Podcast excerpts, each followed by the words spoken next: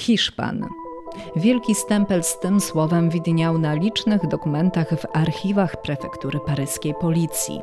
Tym razem jednak to słowo nie przywoływało ciepłych hiszpańskich krajobrazów ani dźwięków flamenco. Ten Hiszpan był widziany jako potencjalne zagrożenie dla bezpieczeństwa państwa.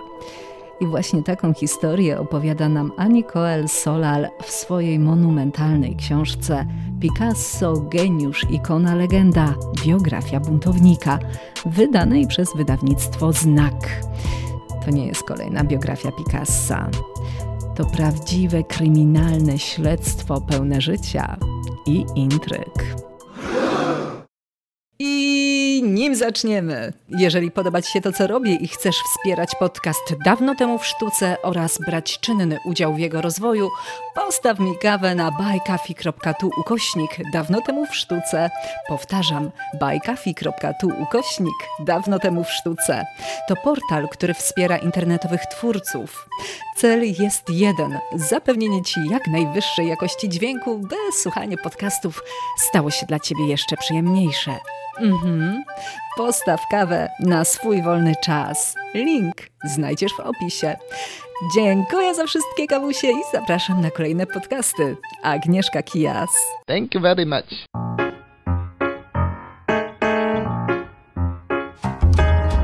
Jak to możliwe, że wielbiony przez Paryż Picasso nie otrzymał francuskiego obywatelstwa? Dlaczego Minotaur z rysunku artysty jest ślepy? I co z tym wspólnego ma palma na rondzie de Gola? O tym wszystkim usłyszysz już za moment. Nazywam się Agnieszka Kijas i jestem krytykiem sztuki, a ty słuchasz 93 odcinka podcastu z serii Dawno temu w sztuce, czyli wszystko, co chcesz wiedzieć o malarstwie, ale bez nadęcia. Picasso Wystarczy to jedno słowo, a idę o zakład, że już, droga słuchaczko i drogi słuchaczu, masz go przed oczami, prawda? Wyobrażasz sobie łysiejącego mężczyznę, który patrzy na ciebie czarnymi, świdrującymi oczami i ubrany jest w pasiastą koszulkę. Ale przede wszystkim, przede wszystkim widzisz jego niezwykłe obrazy. Te zgeometryzowane, powykrzywiane sylwetki z nosem na łokciu czy okiem na pośladku. A co? Są tak zniekształcone, a jednocześnie tak podobne do nas samych? Myślę, że wśród nas nie ma osoby, która nie słyszałaby o Picassie i może dlatego jego popularność stwarza pewne wyzwania. Bo jak oddzielić fikcję, którą sam Picasso często podsycał w licznych, wymyślonych przez siebie anegdotach, od rzeczywistości? No a może inaczej, jak oddzielić fikcję od twardych faktów? To wyzwanie podjęła Ani Coel Solal, autorka imponującej książki Picasso, geniusz, ikona, legenda, biografia buntownika, wydanej przez wydawnictwo Znak. I tak się składa, że Ani jest tu razem ze mną na internetowych łączach. Ani, witam cię bardzo serdecznie na dawno temu w sztuce. Yes. Dobry wieczór.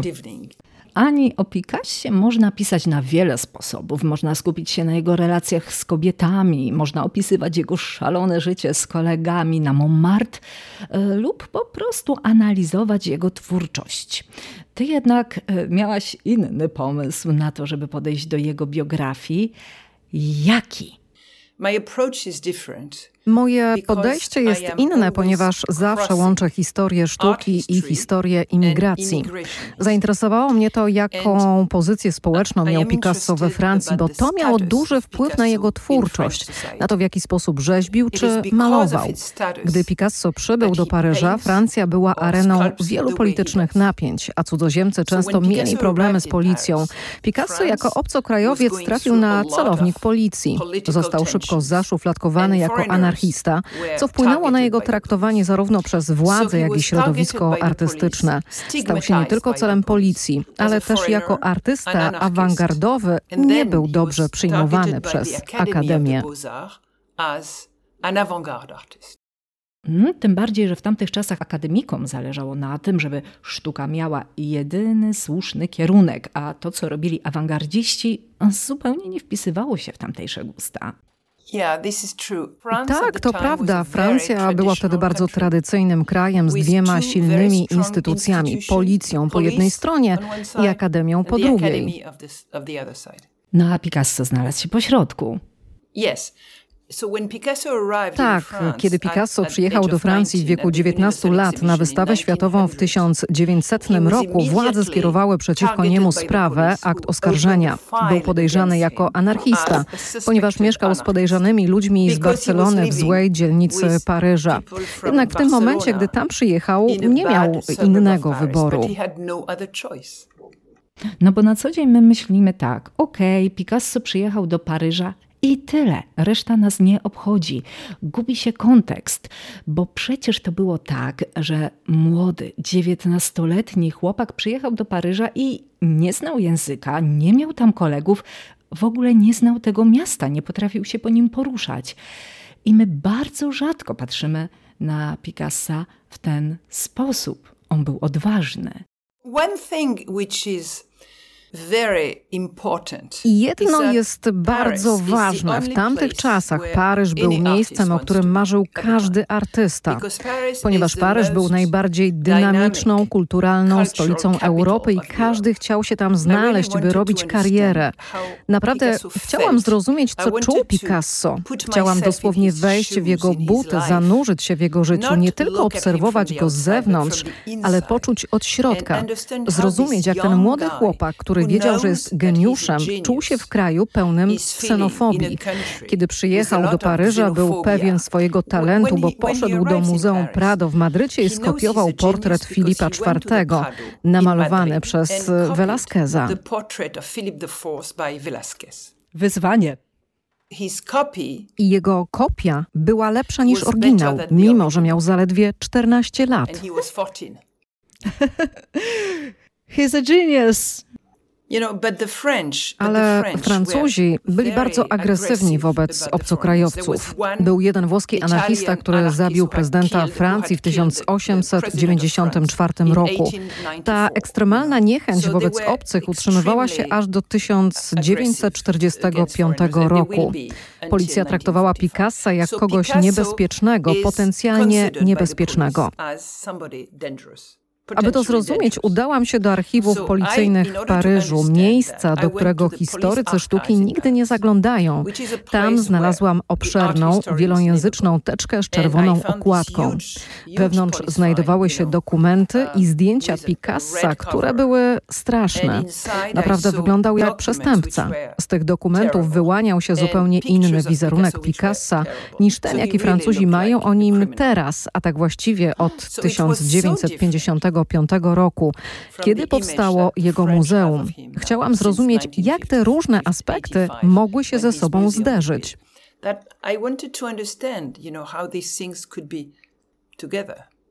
Ten rozdźwięk, rozłam wręcz pomiędzy Picassem, którego poznała się z dokumentów w archiwach policji, a Picassem geniuszem, którego świat sztuki dzisiaj hołubi, jest tak duży, że mm, zastanawiam się, czy to połączenie tych dwóch obrazów w jedno, tych dwóch Picassów w jedno, było dla ciebie dużym wyzwaniem. Czy to było trudne? Tak po prostu. Udało mi się to wszystko połączyć, bo przeglądałam także inne zbiory w Muzeum Picassa. Tam jest dokładnie 200 tysięcy archiwalnych przedmiotów. Ponieważ Picasso nigdy niczego nie wyrzucał, nawet starego biletu do kina. Nigdy niczego nie wyrzucał.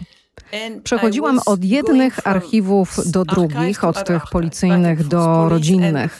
Przeczytałam wiele, wiele, wiele setek i tysięcy listów, w tym te, które pisała do niego jego matka. Jego matka pisała do niego cztery razy w tygodniu przez 40 lat i za każdym razem kończyła słowami: Mój drogi synu Pablo. Przyjmij wiele całusów od matki, która cię zawsze kocha i nigdy o tobie nie zapomni. Przez 40 lat, aż do 60 roku życia, mówiła mu to cztery razy w tygodniu i była niesamowita. Dzięki temu mogłam zgłębić osobiste życie Picassa.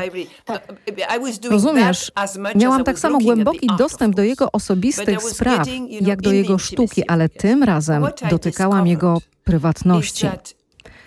To, co odkryłam, to przede wszystkim to, że nigdy nie narzekał. Nie dawał po sobie poznać, że jest mu trudno, bo musiał chodzić na policję co dwa lata, żeby podbić nową kartę obcokrajowca, ale nigdy się nie skarżył. Po prostu pracował, pracował, Pracował. Pracował codziennie. Do końca swojego życia żył 93 lata. Pracował bez przerwy. To była jego religia. Ale nie był tylko genialnym artystą, ale też genialnym strategiem politycznym. Potrafił doskonale odnaleźć się w polityce, rozumiał, w jak trudnej sytuacji jest Francja. Jego obrazy zostały skonfiskowane podczas I wojny światowej i on wiedział, co zrobić, jak sobie poradzić, bo miał tę wiedzę polityczną, aby podbić Francję. Wprawdzie wszedł do Paryża tylnymi drzwiami, ale zdołał otworzyć wszystkie drzwi i zdobyć kraj, wygrać serca Francuzów. But he managed to open all doors and make France and win over the country. Ani przekopałaś się przez stosy papierów. Chodzi mi o te wszystkie archiwalne zapiski, zarówno rodzinne, jak i te policyjne. Czy dostęp do tych dokumentów był prosty? To nie było proste, ale po prostu miałam obsesję na tym punkcie. Mam obsesyjny charakter. Gdy chcę coś odkryć, kieruję się intuicją. A ten obraz Picassa, wiesz, ten cały mit wokół niego jest tak potężny. Znamy go z tych wielkich fotografii wywieszanych na fasadach muzeów, gdzie jego twarz rozciąga się na dziesiątki metrów. Ale to tylko jedna strona medalu, bo z drugiej jest gość. Mam tutaj zdjęcie, zobacz. Widzisz to zdjęcie? Mhm, ja widzę to zdjęcie. Ono wygląda jak wyjęte z kartoteki. He looks like a criminal. Wygląda jak kryminalista w aktach policyjnych. To jest ich przestępca. Widzisz? Jest tu swego rodzaju paradoks i to mnie zaciekawiło. Jak można pogodzić te dwa obrazy? Dlatego postanowiłam w pełni zrozumieć, co się stało. Picasso przeżył we Francji dwie wojny światowe. Pierwszą wojnę światową, drugą wojnę światową plus wojnę domową w Hiszpanii kiedy tworzył Gernikę, nie, wcześniej, kiedy tworzył kubizm, był na szczycie swoich twórczych możliwości, był w szale twórczym. Myślę, że to był najważniejszy okres jego życia. i on o tym dobrze wiedział, ale, mm, ale Francuzi postanowili to zniszczyć, ponieważ odniósł ogromny sukces, głównie dzięki swojemu marszandowi, który był Niemcem. A na kubizm był wielki boom. Był duży rynek zbytu w Imperium Austro-Węgierskim, w Rosji i w niemieckim imperium. I w tamtej części świata sprzedawał dużo. Stał się bardzo bogaty w 1914 roku, ale we Francji nic. Jego twórczość nie cieszyła się zainteresowaniem. Więc to jest kolejny paradoks. Żył we Francji, ale nie sprzedawał we Francji. Podczas I wojny światowej w grudniu 1914 roku prace kubistów zostały skonfiskowane z niemieckich galerii przez władze francuskie.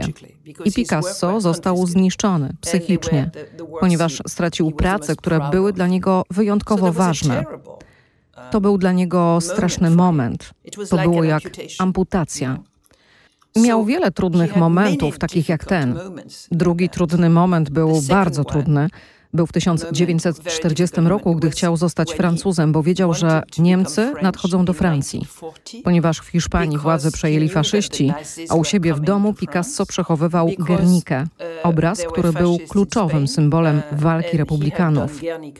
Z obawy o swoje życie złożył wniosek o francuskie obywatelstwo i napisał list, żeby zostać Francuzem ale jego wniosek został odrzucony. Było to bardzo okrutne. Obawiał się, że zostanie zabity przez ludzi, którzy uciekli Franco. Poeta Garcia Lorca został zabity przez ludzi związanych z reżimem Franco, a Picasso wiedział, że jest e, następny na liście. Dlatego chciał zostać Francuzem, jednak jego prośba została odrzucona przez francuską Ligę Narodową, a decyzję tę podjął, jak to określił, głupi policjant. W czasie, gdy w Ameryce uważano go za gwiazdę, gdy Stany Zjednoczone uznały Picassa za najważniejszego malarza ostatnich 40 lat, jego prace cieszyły się wielką popularnością, zwłaszcza w Nowym Jorku, ale nie we Francji. Nikt go nie znał we Francji. Kolejny paradoks. Mhm. A w którym momencie Paryż, bo przecież tak się stało, docenił Picassa, kiedy padło to tak, chcemy cię tu? It, it came later.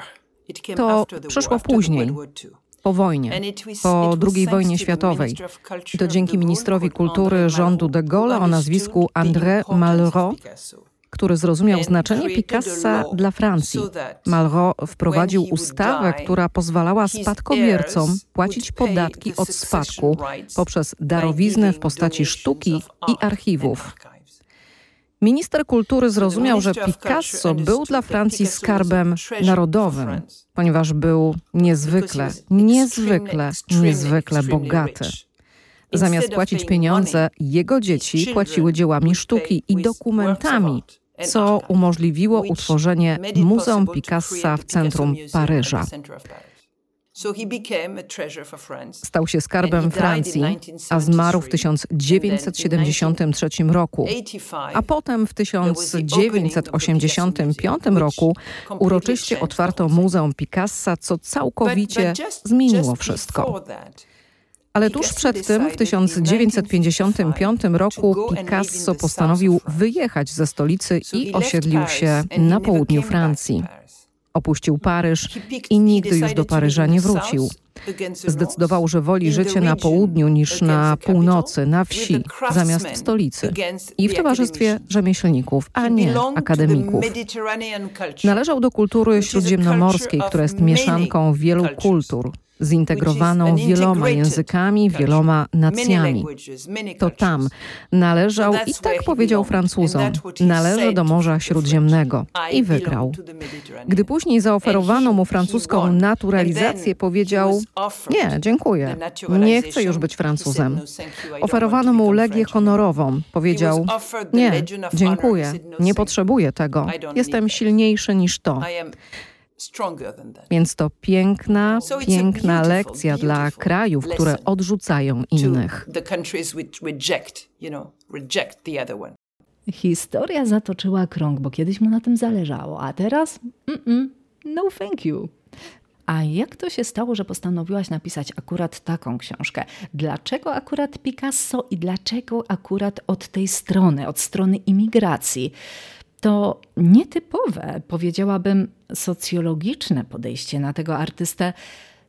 I dlatego ciekawi mnie, skąd taki pomysł. Uh, po pierwsze, ponieważ historia Picassa to moja historia. Oh. Why? Bo przyjechałam do Francji w wieku 14 lat z Afryki Północnej. Rozumiem, to pewnie dlatego mówiłaś, że, mm, że chciałaś wejść w jego buty, tak? Tak, to była moja historia, historia odrzucenia. To była trauma dla mnie. Ale tak naprawdę wszystkie moje książki o sztuce są w jakiś sposób powiązane z tematem imigracji, ponieważ artyści lub krytycy sztuki zawsze podróżują. I jest takie jedno zdanie niemieckiego socjologa, które przytoczyłam na mojej wystawie, które brzmi Obcokrajowiec uczy się sztuki przystosowania w sposób bardziej bolesny niż ten, kto uważa, że ma niekwestionowane prawo do przynależności. Adaptacja do nowego kraju, nowej kultury wymaga ogromnej kreatywności. To jest e, prawdziwe wyzwanie. To bardzo trudne. I to spotkało Picassa. Musiał przezwyciężyć to odrzucenie i był wręcz zmuszony, by wchodzić przez te tylne drzwi. Ostatecznie skończył z trzema zamkami na południu Francji. Mhm, dosłownie wyważył te drzwi. Podam ci inny przykład. Jak udało mu się stać tak potężnym we Francji? Picasso stworzył wokół siebie sieć osób, którzy byli jego przyjaciółmi i którzy byli gotowi mu pomagać. Od samego początku ludzie byli zachwyceni jego talentem, co sprawiało, że chętnie i bezinteresownie mu pomagali. Pod koniec życia był jak król plemienia na Morzu Śródziemnym z wieloma ministrami. Jego przyjaciele byli jak jego ministrowie. Jeden zajmował się administracją, drugi finansami, trzeci sprawami zagranicznymi, czwarty. A dla obcokrajowca nie ma nic trudniejszego niż radzenie sobie z administracją. Ani słuchacze tego nie widzą, ale mam tutaj rysunek, który wysłałaś mi mailem i który, jak wiem, jest Twoim ulubionym rysunkiem Picassa. Postaram się zamieścić go na moim Facebooku lub na Instagramie, a może uda się nawet w opisie do tego odcinka, tak by każdy mógł go zobaczyć, ale na wszelki wypadek opiszmy go. Widzimy tu Minotaura, który bardzo często pojawia się w twórczości Picassa, często sięgał po ten motyw, motyw byka, ale ten minotaur jest inny. Coś tu się nie zgadza. Co i dlaczego ten rysunek jest dla ciebie ważny? I want to say that through this drawing Chcę powiedzieć, że na tym rysunku, na tej grafice stworzonej w latach 30., w czasie, gdy Picasso musiał regularnie odwiedzać policję, widzisz jego alter ego, Minotaura. To mityczna postać z głową byka i ciałem człowieka. Bardzo potężny symbol w mitologii. Labirynt. Yes, in the labyrinth, of course. Tak, oczywiście, w labiryncie. Co oczywiście stanowiło problem dla Picassa, gdy przybył do Paryża. Jak odnaleźć drogę w labiryncie? Tutaj Minotaur to Picasso, ale Picasso jest ślepy nie wie, gdzie idzie. Mimo swojej wielkiej potęgi wewnątrz jest bardzo kruchy. I to jest ta straszna, paradoksalna sytuacja, o której Picasso nie mówi, nie narzeka, jednak opisuje ją w swojej sztuce. A ta niezwykła istota, ten Minotaur, ten Picasso, potrzebuje małej dziewczynki, który poprowadzi go przez ciemność. To Metamorfoza jego walki o sobie, przedstawiona w bardzo delikatny sposób, bez narzekań, ale jako silne świadectwo. Muszę przyznać, że gdy odkryłam wszystkie te elementy, zrozumiałam, że Picasso jest bardzo współczesny. On naprawdę należy do naszych czasów. Picasso to ktoś, kto śmiało może rozmawiać z każdym w XXI wieku. W erze narastającej ksenofobii, kiedy imigranci są wszędzie, a kryzys imigracyjny jest tak wielki jak nigdy dotąd, on daje lekcję. Lekcja polega na tym, że nigdy nie jesteś ofiarą. Musisz walczyć, musisz pracować codziennie. Musisz znaleźć odpowiednich ludzi, którzy ci pomogą, gdy nie możesz sobie poradzić, bo nie znasz języka. Nigdy nie jesteś ofiarą. I myślę, że Picasso jest jak kompas. Gdy szukasz północy, Picasso jest naszym kompasem dzisiaj. Picasso is our compass today. Oj tak, Picasso wskazuje drogę, ale Picasso w Twoim życiu to nie tylko książka, ale także wystawę. Jest się czym chwalić. Yes, yes. Tak, tak. Zrobiłam jedną wystawę w Paryżu dwa lata temu, jedną w Nowym Jorku, ale także zrobię dwie wystawy we Włoszech. Mam nadzieję, że zrobię jedną w Polsce. Chciałabym. O! Zapraszamy. Mam również katalog, do którego zaprosiłam różne osoby, aby podzieliły się swoimi przemyśleniami na temat Picassa. I to takie osoby, które nie są specjalistami w dziedzinie jego twórczości. Na przykład chciałabym, aby ktoś napisał o tym, jak Picasso radził sobie z czasem i jak go kontrolował. Odkrył, że żyje w epoce słynnych malarzy. Przez całe życie prowadził swojego rodzaju dialog z Velasquezem. To bardzo interesujące. Ani mam nadzieję, że Twoja wystawa w Polsce dojdzie do skutku. Jeśli tak, na pewno się pojawi i już mocno trzymam kciuki, zwłaszcza, że wiem, że miałaś już okazję być w Polsce i w Warszawie. Czy jest coś, co urzekło cię w naszej stolicy, coś, co mm, zatrzymało cię na dłużej? Kiedy przyjechałam do uh, Warszawy, było to 21 stycznia 2014 roku, jakieś 10 lat temu. Było bardzo zimno, bardzo zimno. Miałam okazję prowadzić wykład w Muzeum Narodowym w Warszawie i jedną z pierwszych rzeczy, którą zobaczyłam, była palma. Na rondzie de Gola. I to jest drzewo z mojego kraju. W Algierii rosną palmy, a ja kocham palmy. I w momencie, gdy tylko to zrozumiałam, zadałam pytanie. Dowiedziałam się, że mieszkańcy Warszawy powiedzieli: Chcemy, żeby to drzewo zostało jako dzieło sztuki. To znak, że Polacy kochają sztukę i rozumieją, jak ważna jest sztuka.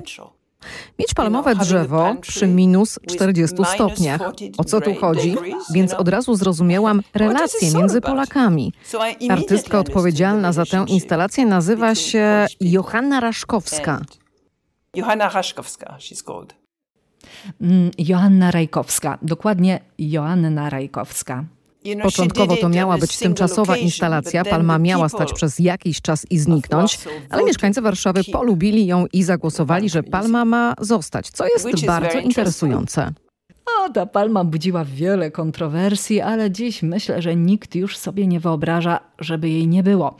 My w Polsce chyba już tak mamy, że początkowo coś nas przeraża, ale z czasem potrafimy zmienić zdanie i tak jest także w świecie sztuki.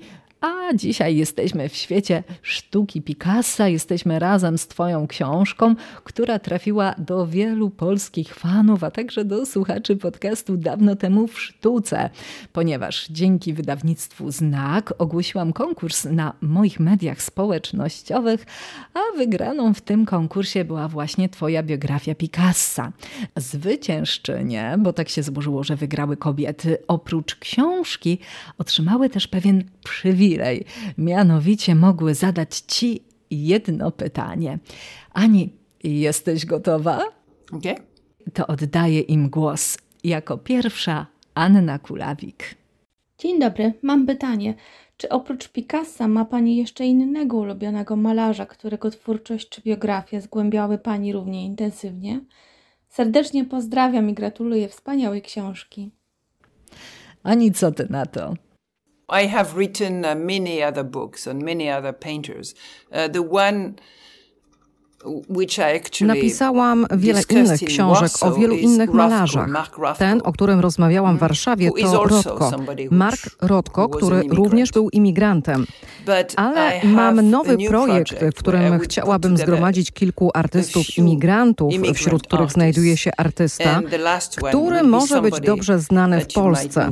Pochodził z Bułgarii i był moim przyjacielem. Niedawno zmarł. Nazywał się Christo.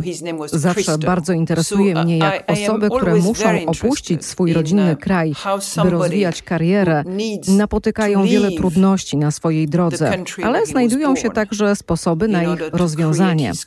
I Rodko był genialny, Christo był genialny i Picasso był genialny. Myślę, że to artyści wytyczają drogę. Tak mi się wydaje. And I think the, the artists are leading the way. That's what I think.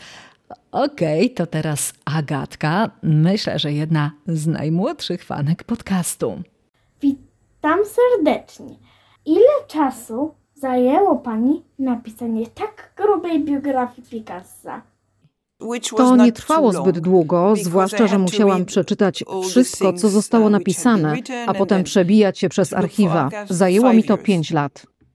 Kolejne pytanie jest od Marty i pozwolisz, że je odczytam. Dlaczego w tak potężnej biografii nie znalazła się ani jedna reprodukcja obrazów Picassa? Okay. We wszystkich moich książkach znajdują się zdjęcia, ale muszę powiedzieć, że jeszcze nie widziałam polskiej książki. To bardziej pytanie do wydawcy. Po drugie, możesz zobaczyć wszystkie ilustracje z mojej książki, jeśli wejdziesz na moją stronę internetową. Jeśli weźmiesz swój telefon i zeskanujesz QR-kod w książce, to przeniesie cię na moją stronę internetową, gdzie zobaczysz zdjęcia. I wszystko jasne, dzięki QR-kodowi możecie na pewno zobaczyć wszystkie obrazy Picassa, a ja już lecę z kolejnym pytaniem, które zadała córka słuchaczki, słuchaczki, która wygrała Ani Twoją książkę. Swoją drogą uważam, że to jest naprawdę mega fajne, bardzo fajne, że mamy w ten sposób wciągają swoje dzieciaki w świat sztuki. Zatem posłuchajmy. Dzień dobry, ja mam na imię Zosia i mam pytanie do autorki książki o Pablo Picasso. Jaki był najlepszy przyjaciel Pabla Picassa? maybe Picasso's best friend was uh, uh, Być może najlepszymi przyjaciółmi Picassa byli niektórzy poeci. Apollinaire był bardzo bliskim przyjacielem. Gertruda Stein miał wiele przyjaciółek, z którymi współpracował. Dlatego było wiele ataków na Picassa przez wiele feministek, które krytykowały go za to, jak traktował kobiety. Ludzie nie mają dowodów. Brakuje im konkretnych argumentów, aby go zaatakować w tej kwestii. Oczywiście był żonaty dwa razy i miał wiele kobiet. Był drapieżnikiem. Drapieżnikiem czy podrywaczem, który polował na kobiety. Jestem pewna, że trudno było z nim żyć. Mhm. To teraz już Daria Raszewska, która pyta bardziej o proces powstawania książki, a konkretnie, czy ciężko jest pozostać obiektywną, opisując życie człowieka, które poznało się od podszewki. Hmm? Nie mam problemu z zachowaniem obiektywizmu. Mogę go krytykować i naprawdę nie sprawia mi to trudności. Przysięgam na Boga. Wierzymy. I believe you. I to już były wszystkie pytania od naszych słuchaczek. Dziewczyny, bardzo Wam dziękuję za to, że chciałyście w ten sposób stać się częścią tego podcastu. Super, że Ani też potrafiła odpowiedzieć na wszystkie Wasze wątpliwości. A teraz trochę pofantazjujmy. Ani, jeżeli miałabyś możliwość przenieść się w czasie i spotkać Picassa, to jakie pytanie byś mu zadała? Gdybym go spotkała, Zapytałabym, czy podoba ci się moja książka. O! No i jak myślisz, co by odpowiedział? Myślę, że spodobałaby mu się moja książka. No. Bo jego bratanek bardzo ją polubił. Wcale się nie dziwię, ponieważ również bardzo ją lubię. Ani dziękuję Ci za tę rozmowę. Dziękuję także wszystkim słuchaczom, którzy byli tutaj razem z nami. Mam nadzieję, że miło spędziliście czas. Tobie, Ani, życzę wszystkiego dobrego. Liczę, że spotkamy się wkrótce w Warszawie, do której Cię z całego serca zapraszamy. Jest Palma, są artyści. Czekamy na Ciebie z otwartymi ramionami i na Twojego Picassa. Dziękuję. Thank you very much. Moi drodzy, moim gościem była Ani Cohen-Solal, autorka imponującej książki Picasso, geniusz, ikona, legenda, biografia buntownika, wydanej przez wydawnictwo Znak. A mówiła dla ciebie niezmiennie Agnieszka Kijas, krytyk z sercem do sztuki. Do usłyszenia.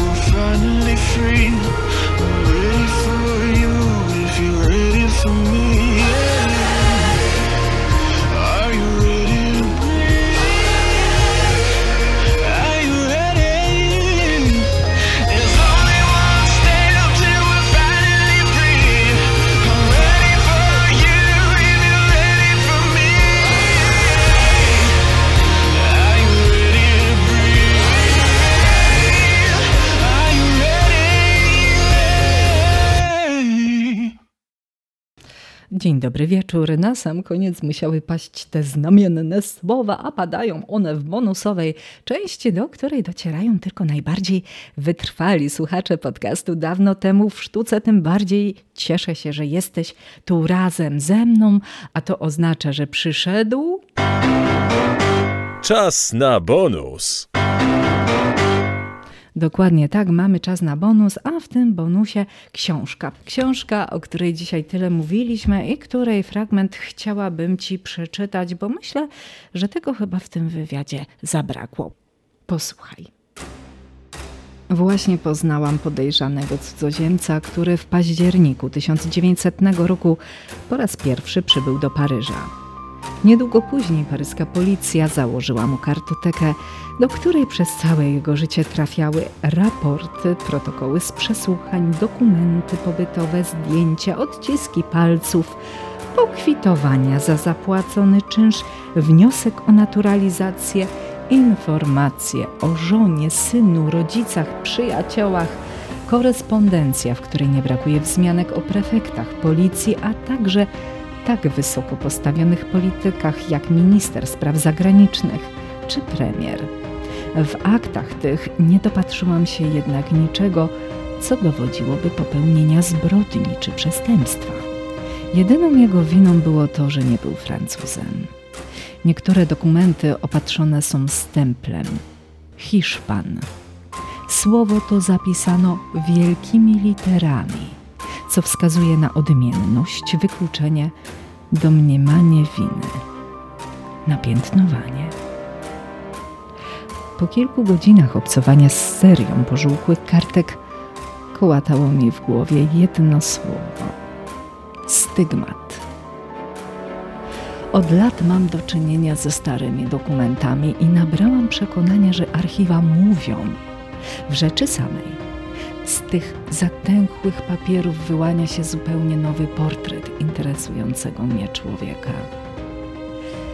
Kilka dni po tym, jak w archiwach prefektury policji znalazłam dowody na stygmatyzację Picassa, paryskie muzeum otworzyło wystawę zatytułowaną Picasso Prymitywny. Od strony sekwany zawisł imponujący, mający 3 metry wysokości czarno-biały plakat przedstawiający afrykańską maskę i twarz 76-letniego artysty o chłodnym, świdrującym i triumfalnym spojrzeniu. Spoglądali na Paryżan swoimi wszechwładnymi oczami. Artysta czarnymi źrenicami, a maska pustymi oczodołami. Na co patrzyli? Na zwiedzających, którzy tłumnie zaglądali do muzealnych ogrodów? Na sławioną niegdyś przez zaprzyjaźnionego z artystą Apolinera Sekwanę, która niewzruszona płynęła przed nimi? A może na coś innego?